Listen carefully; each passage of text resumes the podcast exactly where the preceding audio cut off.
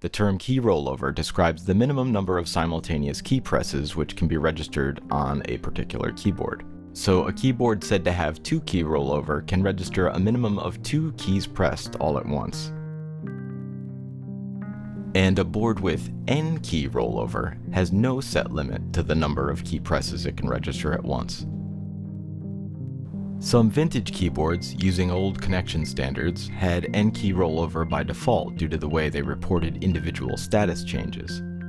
But you'll often find USB keyboards with a maximum 6-key rollover, due to their communications protocol requiring all pressed key statuses be reported together in every update.